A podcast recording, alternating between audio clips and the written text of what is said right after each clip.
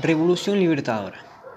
El bombardeo de la Plaza de Mayo fue el comienzo de un golpe de Estado iniciado el 16 de junio de 1955 en la ciudad de Buenos Aires.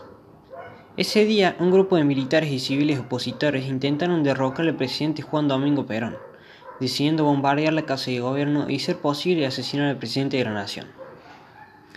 En el segundo mandato de Juan Domingo Perón, que inició el 4 de junio de 1952, un quiebro en el cual se va a desligar de la iglesia y va a cambiar totalmente su mandato en comparación al primero.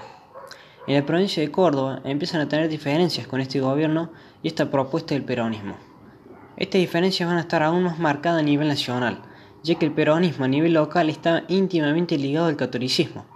Los primeros conflictos se van a dar a partir del año 1948, cuando en pleno proceso de gobierno se empiezan a implementar las medidas de las cuales van a ser ampliamente llamativas en el, ámbito, político. En un primer momento el peronismo apeló al catolicismo como fundamento espiritual y moral para su propuesta. El cristianismo justicialista remitía más al humanismo cristiano que al catolicismo en su sentido estricto.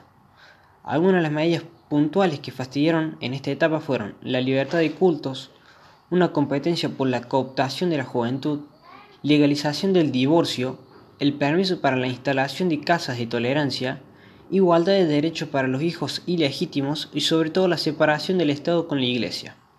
A pesar de todo esto, a nivel nacional se seguía manteniendo cierto vínculo, ya que esta diferencia con la Iglesia era minimizada luego de cada evento, por ejemplo, las misas realizadas los días 17 de octubre.